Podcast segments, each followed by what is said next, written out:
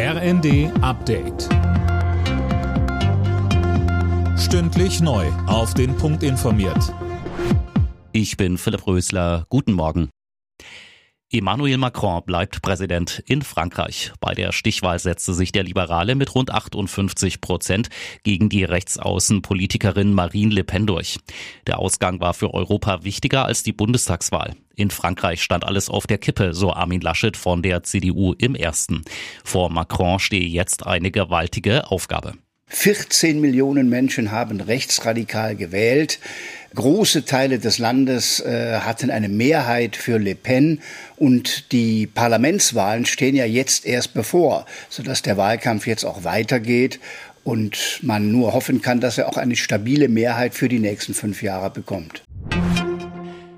Im Kanzleramt beraten heute Vertreter von Politik, Hilfsorganisationen, Gewerkschaften, Wirtschaft und Kirchen über den Umgang mit Kriegsflüchtlingen aus der Ukraine.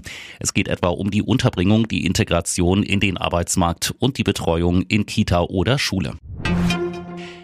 Die weltweiten Militärausgaben sind letztes Jahr auf ein Rekordhoch von 2,1 Billionen Dollar gestiegen. Und das überrascht wohl derzeit niemanden. Vor allem Russland hat aufgerüstet. An der Brauer. Laut Stockholmer Friedensforschungsinstitut SIPRI sind die globalen Militärausgaben das siebte Jahr in Folge gestiegen und angesichts des Ukraine-Kriegs dürften die Ausgaben gerade in Europa dieses Jahr noch weiter steigen. Russland gab 2021 mehr als vier Prozent seines Bruttoinlandsprodukts für Rüstung aus, deutlich mehr als der weltweite Durchschnitt und hat damit das weltweit fünfthöchste Militärbudget. An der Spitze liegen weiter mit großem Abstand die USA. Hertha und Augsburg haben in der Fußball-Bundesliga wichtige Punkte im Kampf gegen den Abstieg eingefahren. Die Berliner siegten mit 2 zu 0 gegen Stuttgart und bauten ihren Vorsprung auf den Relegationsplatz aus. Zuvor war Augsburg mit 2 zu 0 in Bochum erfolgreich.